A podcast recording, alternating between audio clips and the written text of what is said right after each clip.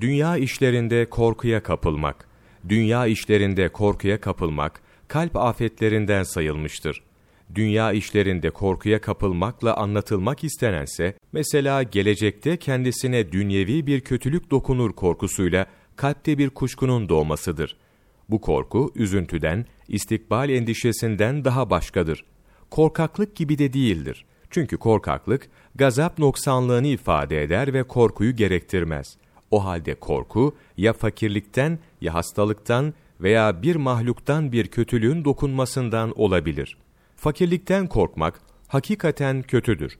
Çünkü fakirlik, Peygamberimiz sallallahu aleyhi ve sellemin, çoğu peygamberlerin ve evliya ve salihlerin halidir. O halde fakirlik bir nimettir. Ayrıca fakirlikten korkmakta, Allah Celle Celaluhu'na karşı suizan da mevcuttur.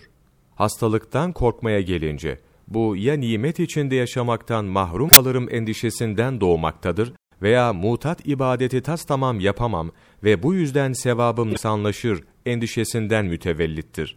Bilhassa ikinci endişe, bilgisizliğin ta kendisidir. Çünkü hadis-i şerifte, hastaya sıhhatliyken huy edindiği ibadetin sevabı yazılır buyurulmuştur.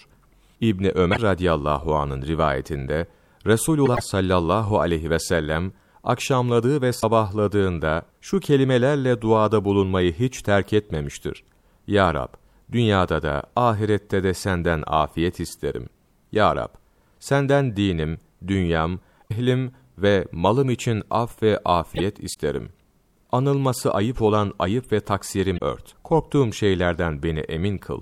Ya Rab, önümden, arkamdan, sağımdan, solumdan ve üstümden gelecek şerlerden beni koru. Altımdan gelip beni helak edecek şeyden de senin azametinle sana sığınırım. Halktan bir kötülük dokunur endişesine gelince, bunun ilacı dini bir zarar yoksa mümkün olduğu takdirde endişeye sebep olan davranışı terk etmektir. Dini bir zarar varsa, gönlü bu gibi parazitlere hazırlayıp sabretmek lazımdır. Çünkü mukadder neyse o olacaktır. Ecel birdir. İmamı Birgivi, Tarikat-ı Muhammediye, sayfa 277-280, 18 Temmuz Mevlana takvimi